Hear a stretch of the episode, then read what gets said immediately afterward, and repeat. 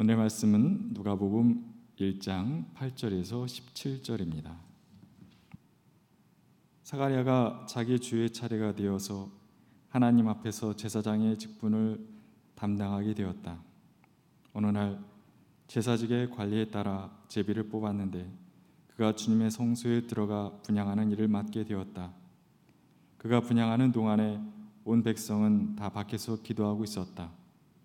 그때 주님의 천사가 사가랴에게 나타나서 분양하는 제단 오른쪽에 섰다. 그는 천사를 보고 놀라서 두려움에 사로잡혔다.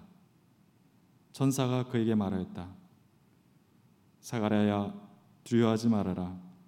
내 간구를 주님께서 들어주셨다.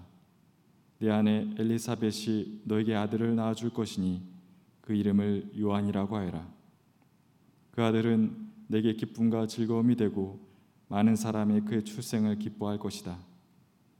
그는 주님께서 보시기에 큰 인물이 될 것이다.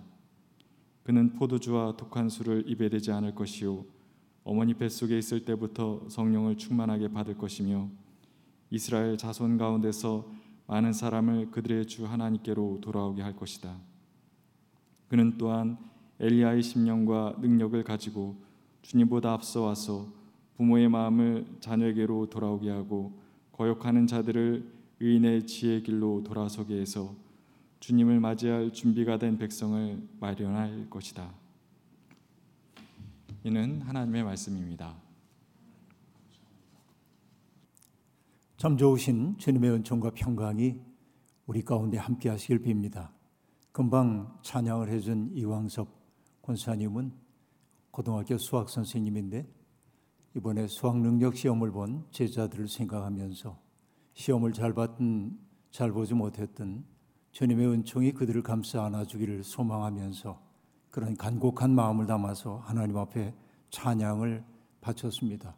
모든 사람들이 이 찬양 그대로 여러분 마음속에 위안과 평강이 넘치기를 소망합니다.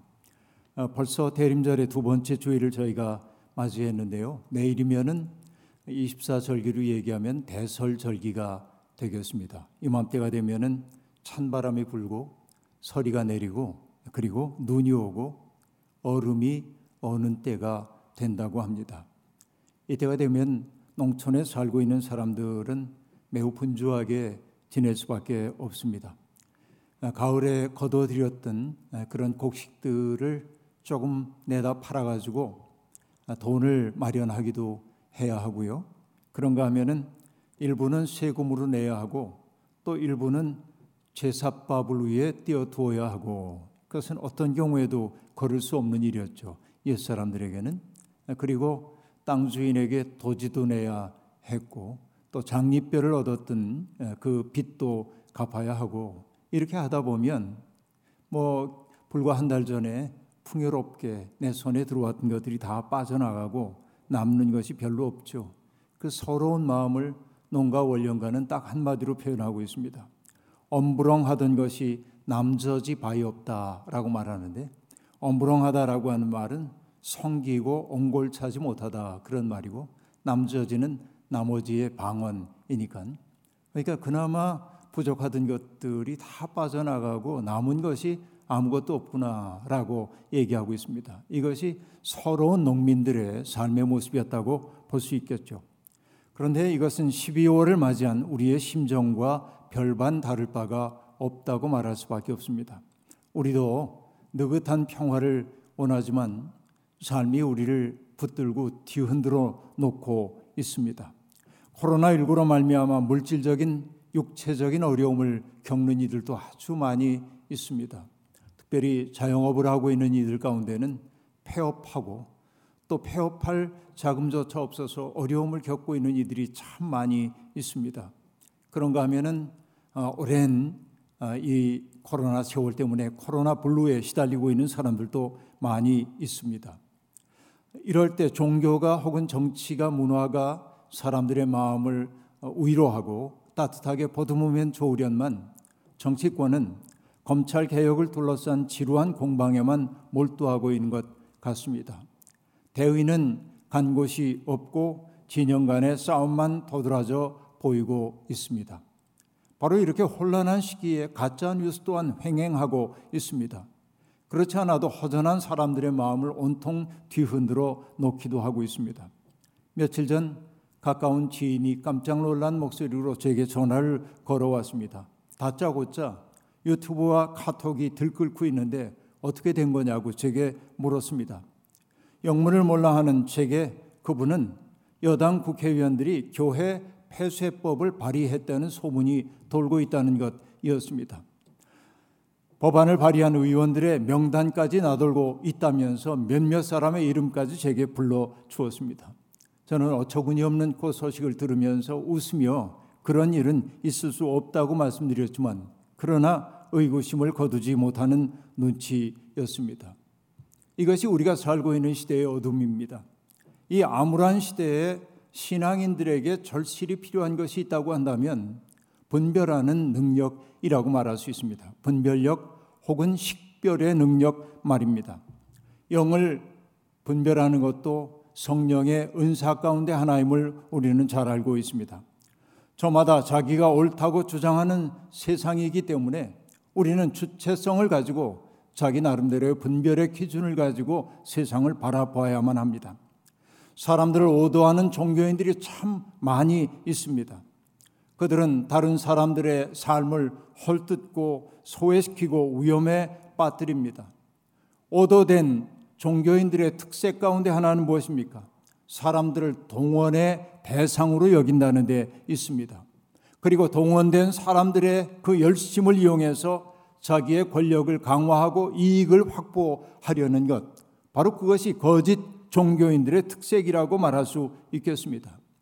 그들은 끊임없이 사람들의 에고를 부풀려 줍니다. 그래서 자기 기준을 가지고 다른 사람들을 판단하고 정죄하고 냉소하도록 만들기도 합니다. 그들은 사람들 사이에 갈라진 틈을 메꾸는 역할보다는 틈을 더욱더 버름하게 벌어지도록 만드는 일에 열중합니다. 그들은 다리 놓는 사람이 아니라 담을 쌓는 사람들입니다. 그런 이들에 대한 분별력을 우리가 갖지 않으면 우리도 자칫하면 그런 일들에 넘어가기 쉽습니다. 교회력이 기다림의 시간으로 시작되는 까닭은 지금까지 살아온 우리의 생각과 삶의 방식에서 잠시 벗어나 보라고 하는 말입니다. 잠시 하나님께 길을 여쭈어 보는 여유를 가지라고 하는 말이라고 볼 수 있겠습니다. 영어 단어 가운데 unlearn이라고 하는 단어가 있습니다. learn은 배우다, 익히다, 공부하다 그런 뜻이니까 unlearn이라고 하는 말은 배운 것을 잊다, 고쳐 배우다, 잘못된 버릇을 버리다라는 뜻일 겁니다. 신앙생활의 과정이란 무엇입니까? 언런함으로 런하는 과정입니다. 내가 가지고 있는 생각, 나의 그 지향점 이런 것들을 지우고 하나님의 뜻에 따라 바르게 우리의 삶을 정향시켜 나가는 게 신앙생활이라고 말해야 할 겁니다. 하나님을 앞서지 않으려는 겸허함이 없이는 거룩한 삶을 살 수 없습니다. 대림절에 우리가 기억해야 하는 사람 가운데 한 분이 세례자 요한입니다. 오늘은 그의 탄생 이전에 벌어졌던 일을 통해 하나님이 우리에게 무엇을 요구하고 있는지를 돌아보려고 합니다. 요한의 아버지인 사가랴가 오늘 이야기의 주인공입니다. 그는 헤롯 대 왕이 유다를 다스리고 있던 때 아비아조에 배속된 제사장 가운데 한 사람이었습니다. 이스라엘의 성전 체제는 제사장들이 아주 많았기 때문에 그들을 24개 조로 분류를 했고 24조의 사람들이 각각 두 조씩 제사장의 직무를 수행하도록 일을 맡기고 있었습니다. 역대기를 보면 아비아조는 여덟 번째 조 8조임을 우리가 알 수 있습니다. 그러니까 이 사가랴는 그 8조에 해당되는 제사장이었고 그 때문에 제사의 직무를 감당하는 책임을 지고 있었습니다. 사가랴의 아내인 엘리자벳은 아론 가문의 후예였습니다. 아주 명문 가문의 아내를 얻었다고 하는 말입니다. 어느 시대나 마찬가지이지만 종교인들은 하나님의 아름다우심을 삶으로 입증할 책임이 있습니다. 그들은 하나님이 어떤 분인지를 가르쳐야 하는 사람이기도 하지만 자신의 삶을 통하여 하나님을 가리켜 보이기도 하는 존재여야 합니다. 그러나 안타깝게도 어느 시대이든 종교인들의 아름다운 삶을 보이지 못할 때가 아주 많이 있습니다. 아름다움을 드러내기는커녕 오히려 하나님의 영광을 가리는 일이 비일비재합니다. 여러분 예수님의 탄생 전후의 성전 체제도 타락할 때도 타락했던 것 같습니다. 사람들은 하나님 앞에 죄를 대속함 받기 위하여 제사장 의지하여 예배를 드릴 수밖에 없었지만 그렇다고 해서 제사장들에 대해서 존경했던 것 같지는 않습니다. 손가락으로 하늘을 가리켜 보이면서도 눈은 온통 이익에 집중하는 제사장들이 많았기 때문에 그렇습니다. 그러나 오늘 우리의 주인공인 사가랴와 엘리자벳은 조금 달랐습니다. 누가는 그 두 사람이 의로운 사람이었다고 말합니다. 주님이 주신 모든 계명과 규율을 흠잡을 데 없이 잘 지키는 사람이라고 말했습니다. 적어도 그들은 하나님을 입으로 안다고 말하면서 행동으로 부인하는 가증하고 완악한 사람들과는 달랐다라고 하는 말입니다. 그러나 그 경건한 가정에도 근심이 하나 있었습니다. 늙도록 자식을 얻지 못했던 것입니다. 사가랴와 엘리사벳은 끝없이 하나님에게 자식을 허락해 달라고 기도를 드렸습니다. 신실하지만 쓸쓸한 가정이었던 것입니다. 아비아조가 제사장 임무를 수행하는 때가 되었고 제비 뽑기를 통해서 사가랴는 분양하는 임무를 맡았습니다. 이것은 모든 제사장이 할 수 있는 일 아닙니다. 제비 뽑기를 통해 뽑힌 사람만 할 수 있었기에 일평생 한 번도 분양하는 그런 영광스러운 직무를 감당 못하는 제사장들도 비일비재했습니다. 그러므로 이것은 매우 영광스러운 그런 자리였습니다. 성소와 지성소 사이에는 분양단에서 향을 피워 올린다고 하는 것은 제사장들이 바깥에 있는 사람들에게 기도하는 시간을 알려주는 일이었습니다. 이것은 제사장 자신에게도 영예스러운 일이었습니다. 그렇기 때문에 경외심을 품지 않을 수 없었습니다. 경외심에 사로잡힌 채 분양을 하고 있던 사가랴 앞에 천사가 나타납니다. 너무나 놀랬겠죠. 거룩의 현존 앞에 설 때 사람들이 느끼는 감정은 놀람과 두려움입니다. 이사야도 환시 가운데 하늘 보좌를 보고는 화들짝 놀라 외쳤습니다. 재앙이 나에게 닥치겠구나. 이제 나는 죽게 되었구나. 나는 입술이 부정한 사람인데 입술이 부정한 백성 가운데 살면서 왕이신 만군의 주님을 배웠다니 라고 말합니다. 거룩의 현존 앞에 선 사람들은 그런 신적 두려움에 사로잡힐 수가 밖에 없는 것입니다. 당연한 일입니다. 그러나 여러분, 우리도 살면서 그런 신적 두려움이 아니라 수많은 두려움 앞에 서곤 하는 것이 인생입니다. 두려움이 우리의 마음을 확고히 사로잡는 순간 우리 마음과 감각이 마비됩니다. 모든 움직임이 일시에 중지되는 것 같은 그런 느낌을 받을 때가 있습니다. 두려움은 사람들을 움츠러들게 만들고 무기력하게 만들기도 합니다. 그 때문에 두려움에 사로잡힌 사람일수록 방어적인 태도로 사람들을 대하기도 하는 것입니다. 그러나 하나님 체험에서 비롯된 두려움이라고 하는 것은 우리를 마비시키는 것이 아니라 이전에는 보지 못하던 삶의 다른 차원을 보도록 우리의 눈을 열어주기도 하는 것입니다. 하나님의 현존 앞에 설 때 사람은 비로소 자기라고 하는 자기의 욕망이라고 하는 작은 울타리 너머의 세계를 바라볼 용기를 얻게 되는 것입니다. 그 하나님의 두려움 앞에 서게 될 때 사람은 비로소 세상이 약육강식의 벌판이 아니라 하나님의 신비가 깃들어 있는 것임을 깨닫게 되는 것입니다. 여러분, 유대인의 안식일 기도에 나오는 한 구절이 내내 제 마음속에 남아 있습니다. 그 기도는 이렇게 드려지고 있습니다. 하루씩 지나가고 한 해씩 사라지건만 저희는 기적들 사이를 장님처럼 걸어갑니다. 저희의 눈을 볼 것들로 채워주시고 저희의 마음을 알 것들로 채우소서. 당신의 현존이 마치 번개불처럼 저희가 걸어가는 어둠을 비추는 순간들이 있게 하소서.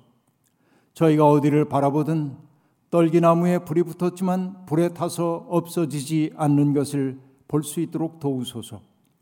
그리고 당신께서 빚으신 흙덩이인 저희들이 거룩함에 닿게 하시고 놀라움 가운데 이 얼마나 경외로 가득한 곳인가 하고 외치게 하소서라고 말합니다. 여러분 이 기도 놀라운 기도입니다. 저희는 기적들 사이를 장님처럼 걸어간다라는 말이 쇠복 소리처럼 들려옵니다. 하나님이 우리가 사는 곳곳에 아니 아니 계신 곳 없이 하나님은 그곳에 계시건만 우리는 마치 하나님이 계시지 않은 것처럼 아무것도 보지 못하는 사람처럼 살고 있지는 않는가라는 말씀입니다. 오늘 우리를 사로잡고 있는 두려움이 우리를 마비시켜서 하나님의 신비 앞에 서지 못하도록 하고 있는 것은 아닌가 돌아보는 겁니다. 천사가 사가랴에게 전한 첫 번째 말씀은 두려워하지 말아라 라는 말입니다. 헬라어로도 두 마디 단어입니다. 메포부라고 말하고 있습니다. 영어로 옮기자면 fear not입니다. 단순합니다. 이것은 여러분 영어 성경에서 do not fear 혹은 do not be afraid of 이렇게 얘기하고 있는데 그런 번역어보다는 fear not이라고 하는 말이 이 헬라어 번역 성경의 적절한 번역입니다. 아주 단순하고 명료한 명령입니다. 두려워하지 말아라 라고 하는 말입니다. 하나님은 우리를 두려움에서 풀어주시는 분입니다. 두려움에서 벗어날 때 비로소 하나님의 뜻과 접속될 수 있기 때문입니다. 천사는 사가랴에게 두려워하지 말라고 말한 후에 하나님께서 그의 기도를 들어 주셨다고 말합니다.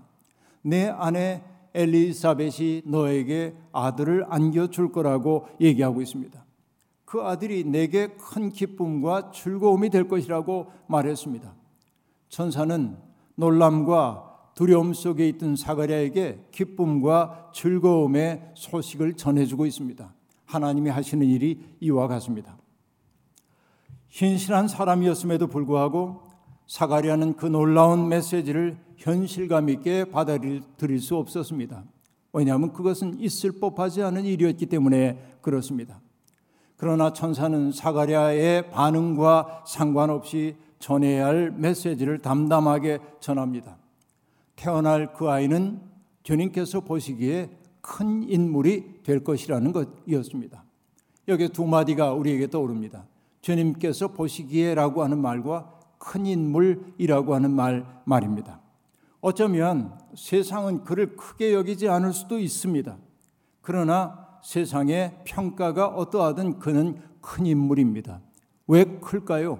남들보다 압도적인 일을 하기 때문이 아닙니다. 하나님이 맡기신 이 일을 성심껏 수행하는 사람이기에 그는 큰 인물이 될 것이라고 이야기하고 있는 것입니다. 천사는 태어날 아기가 어머니의 뱃속에 있을 때부터 성령의 충만함을 받을 것이라고 말합니다. 이 말은 하나님의 선택의 신비 그리고 그가 받은 소명의 막중함을 나타내기 위한 말입니다. 특별히 그가 선택된 때를 지칭하기 위한 말이 아니라고 하는 말입니다. 이사야 선지자도 내가 태어나기도 전부터 주님께서는 나를 그의 종으로 삼으셨다고 말했습니다. 사람마다 자기의 몫의 삶이 있습니다. 사람은 자기가 선택하지 않은 생의 조건 속에서 살 수밖에 없습니다. 부모님, 성, 혹은 나라, 피부색, DNA, 시대 이런 것들은 우리의 선택과 무관하게 우리에게 주어졌습니다. 어떤 의미에서 그것은 하나의 숙명이라고 말할 수 있겠습니다. 그렇습니다. 하지만 하나님은 인간에게 자유 또한 선물로 허락하여 주셨습니다. 우린 인생 가운데 바꿀 수 없는 것들도 있지만은 선택하고 책임을 지며 바꿀 수 있는 자유도 또한 있습니다.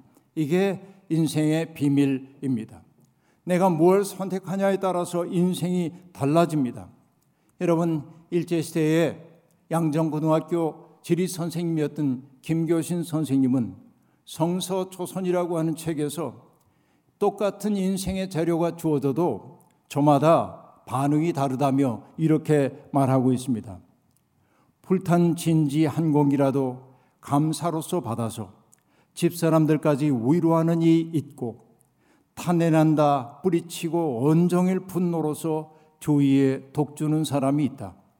여러분 탄밥이 지금 내 앞에 주어졌는데 그것도 감사로 받아가지고 집사람들을 위로하는 사람들이 있는가 하면 탄내가 난다 해서 뿌리치고 혼종일 화를 내 가지고 조이를 지옥으로 만드는 사람도 있다는 겁니다. 상황은 똑같지만 반응이 달라요. 그리고 이렇게 말합니다. 감사할 자료에 포위되어 있어도 감사를 발견 못해 마르는 생명이 있고 눈물의 사막 같은 골짜기에서라도 수시로 도초의 샘과 계류, 시냇물이죠. 계류와 화초를 발견하는 눈이 있다, 신경이 있다, 그렇게 말합니다. 감사할 조건이 그렇게 많은데도 그러나 감사를 발견하지 못해서 바짝바짝 말라가는 사람이 있는가 하면 눈물의 골짜기를 거닐면서도 그 속에서 샘과 시냇물과 꽃들을 발견하는 눈도 있다는 겁니다. 반응의 문제입니다. 여러분, 하나님 보시기에 큰 사람이란 결국 자기 몫의 생을 한껏 살아내는 사람을 일컫는 말입니다. 내게 주어져 있는 숙명적 조건들을 투덜거리고 원망하는 사람 아니라 그 속에서 하나님이 주신 가능성을 가지고 하나님의 뜻을 살아내는 사람이 하나님 보시기에 큰 사람인 것입니다. 태어날 그 아기는 엘리야의 심령과 능력을 품고 메시아 오실 길을 닦을 거라고 천사는 말하고 있습니다. 그는 메시아가 아닙니다. 우리가 복음서를 통해 보는 세례자 요한은 철저히 자기의 한계를 알고 자기의 분수를 지킬 줄 아는 사람이었습니다. 그는 길을 닦는 사람이었고 밭을 갈아 파종을 준비하는 사람이었습니다. 그리고 그리스도를 가리켜 보이는 표지판이었습니다. 누가는 그의 소명을 두 가지로 나누어 설명합니다. 첫째, 그는 이스라엘 가운데 많은 사람을 그들의 주 하나님께로 돌아오게 할 것입니다. 거의 모든 예언자들이 하나님을 등지고 우상을 따라간 백성들에게 하나님께 돌아오라고 외쳤습니다. 세례 요한도 똑같이 하나님의 백성들이 하나님께로 돌아오도록 만드는 역할을 감당해야 했습니다. 호세아도 이렇게 말하죠. 이제 우리 주님께로 돌아가자. 주님께서 우리를 찢으셨으나 다시 싸매어 주시고 우리에게 상처를 내셨으나 다시 아물게 하신다. 여러분 하나님께로 돌아옴의 징표는 무엇일까요? 무엇이 하나님께로 돌아옴의 징표일까요? 그것은 하나님을 경외하는 삶일 겁니다. 하나님을 경외하는 삶은 어떤 것일까요? 그것은 다른 사람들을 아끼고 존중하는 태도입니다. 우리가 정말 하나님께로 돌아온 사람이라면 우리는 제 욕심대로 살 수가 없습니다. 다른 일을 배려하며 살 수밖에 없습니다. 다른 일을 위해 좋은 것을 남겨놓을 줄 아는 삶을 살 수밖에 없습니다. 바로 이것이 하나님께로 돌아옴입니다. 하나님께로 돌아왔다고 말하면서 여전히 자기에게 사로잡힌 사람은 아직도 돌아오지 못한 사람이라고 말해야 할 겁니다.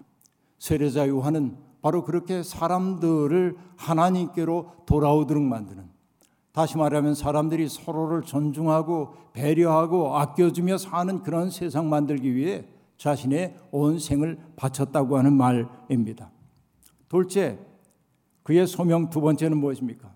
주님보다 앞서 와서 부모의 마음을 자녀에게로 돌아오게 하고 거역하는 자들을 의인의 지혜의 길로 돌아서게 해서 주님을 맞이할 준비가 된 백성을 마련하는 것이었습니다. 부모의 마음이 자녀에게로 돌아오면 자녀의 마음 또한 부모에게로 돌아오게 마련입니다. 한 사람이 마음을 열면 그래서 넓은 품으로 그를 품어 안으려 하면 자비의 마음으로 그를 위한 여백을 마련하면 다쳤던 다른 사람의 마음도 열리게 마련입니다. 가장 가까운 사이면서도 통하기 어려웠던 이들이 마음을 열어 서로에게 다가서게 만들고 하나님을 경외할 줄 몰랐던 사람들이 하나님께로 돌아서도록 하는 것 바로 이것이 사가랴의 아들로 태어날 세례자 요한의 소명이었습니다. 그렇습니다. 좋은 세상은 저절로 오지 않습니다. 길 없는 곳에 길을 내는 사람들을 통해 옵니다. 길은 처음부터 있는 것이 아니라 많은 사람들이 걷는 곳에 길이 생겨나는 것입니다. 초대교회 교인들의 별명이 무엇이었습니까? 그 길을 걷는 사람들이었습니다. 그 길은 십자가의 길입니다. 그 길, 그 길을 앞서 걷는 사람들이 있어 뒷사람들이 편안해지는 것입니다. 이슬에 젖은 풀밭을 앞서 걸어가는 사람들을 가리켜 우리말로 이슬떨이 혹은 이슬바지라고 말합니다. 자기의 바지는 적시어 질른지 몰라도 그들이 앞서 걸은 덕분에 뒤에 오는 사람들은 쾌적하게 풀밭을 걸어갈 수 있는 것입니다. 주님 오심을 기다리는 우리도 그런 역할을 해야 합니다. 바로 사가랴의 아들로 태어나는 세례자 요한은 바로 그 일을 위해 보냄을 받은 사람들이었습니다. 사람들 사이에 소통의 통로를 열고 무정하고 사나운 세상을 따뜻한 곳으로 바꾸기 위해 힘써야 합니다. 여러분, 온 세상을 다 바꿀 수는 없습니다. 그것은 우리의 몫이 아닙니다. 하지만 여러분, 우리의 주의만이라도 따뜻한 배려의 공간을 만들 수는 있습니다. 내 주변에 있는 사람들의 마음 속에 지옥이 아니라 천국을 만들어 줄 수는 있습니다. 마음 먹기에 따라서 말입니다. 이렇게 우리 주변부터 사랑과 이해로 물들일 때 우리는 그 길을 걷는 사람들이 될 수 있습니다. 어려운 이들에게 손을 내밀고 외로운 이들 곁에 다가가 벗이 되어 주십시오. 주님은 우리보다 먼저 그곳에서 우리를 기다리고 계십니다. 주님을 외롭게 만들지 마십시다. 사방에 위험이 토사리고 있지만 두려워하지 마십시오. 주님이 우리를 부르셨기에 우리를 인도하실 것이고 우리를 지켜 주실 것입니다. 주님 오실 길을 닦는 마음으로 살 때 우리는 문득 우리 가운데 계신 주님과 만나게 될 것입니다.